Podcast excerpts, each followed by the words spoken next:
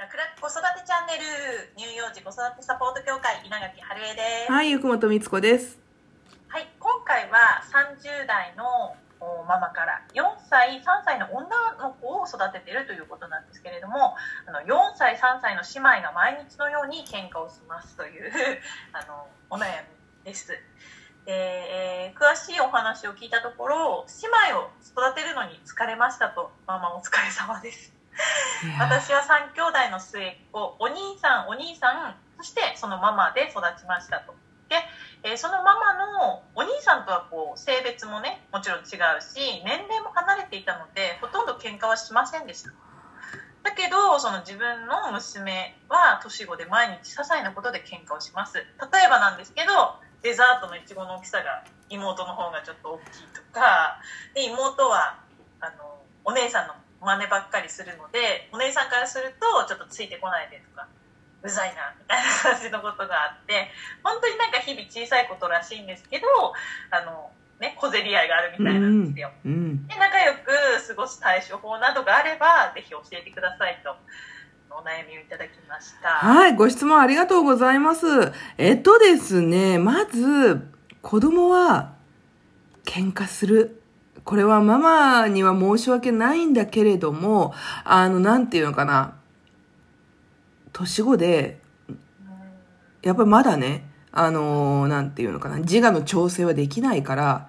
喧嘩するんだよね。だから、喧嘩をしない方法っていうのは正直難しいと思った方がいいと思う。それがまだ正直、なんていうか、喧嘩してる時点で結構健全。ああ、そうですね。確かに。もちろんさ、ほら、年齢差があったりとかすればね、もうね、上が我慢したりとか、もう我慢するまでもなく、もう下の子に対して可愛い可愛いって思えたりとかで、喧嘩しないってことは当然あるんだけれども、なんていうか、喧嘩をしないご家族もあるけれども、この年齢差でこの年齢だったら、自分の言いたいことを言い合えてることは素晴らしく健全なんだよね。そう。まあ、ただ、そう言っても、それを毎日聞いてるのしんどいと思うので、ママが。だから逆にその聞いてることがしんどくならない方法というかを少し考えたいなと思っていて、一つは、ちょっとこれは、効果が効くかどうかわからないけれども、一つはね、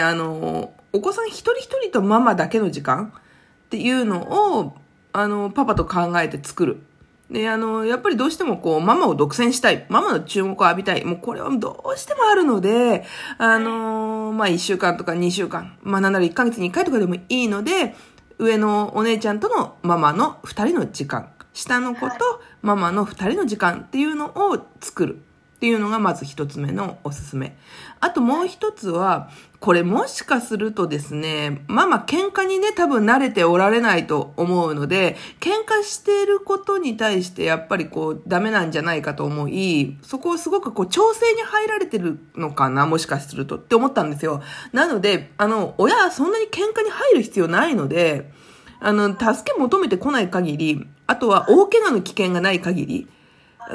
見守ってていいし、ほっといていい、むしろ。意外とうちも5歳と3歳の息子がいますけど、2人で解決することもありますもんね。でしょ？見守ってるっていうか、ほっておく。そう、いや、見守ってる。放っておくじゃなくて、見守ってることがあるんですけど、意外とね、どっちかがこうごめんねって言ったりとか、上のお兄ちゃんがこう物を貸してあげたりとか、じゃあさっき貸してくれたから僕が貸すよって下の子が言ってたりとか、意外と私も結構今まで喧嘩イコールダメって思ってて、途中でこう私が割って入ることもあったんですけど、もちろんさっき光子さんが言ってたみたいにどっちかが手を出すとか、そういう風になるとちょっとやっぱ中断しないといけないなとは思うんですけど、でもこう毎回入ってる時よりもやっぱ2人でちょっとなんていうの、見守っていて、2人で解決するっていうのも勉強なのかなっていうふうに感じたりすることもあります。いや、おっしゃる通り、本当にね、やっぱり手を出すというのはね、特にね、はい、ね、昭和の時代じゃないしね、やっぱりこう社会に出てく時のためにもね、手を出すんじゃなくいい方法で伝えるっていうことは親としてやっぱりね、お話をしなくちゃいけない場面ではあるけれども、そうじゃないんだったら本当春江さんが言った通りで、見守ってると子供が解決することも結構あるから、まあ二つ目はね、二つ目の解決策としては見守る。なんなら耳栓して見守る。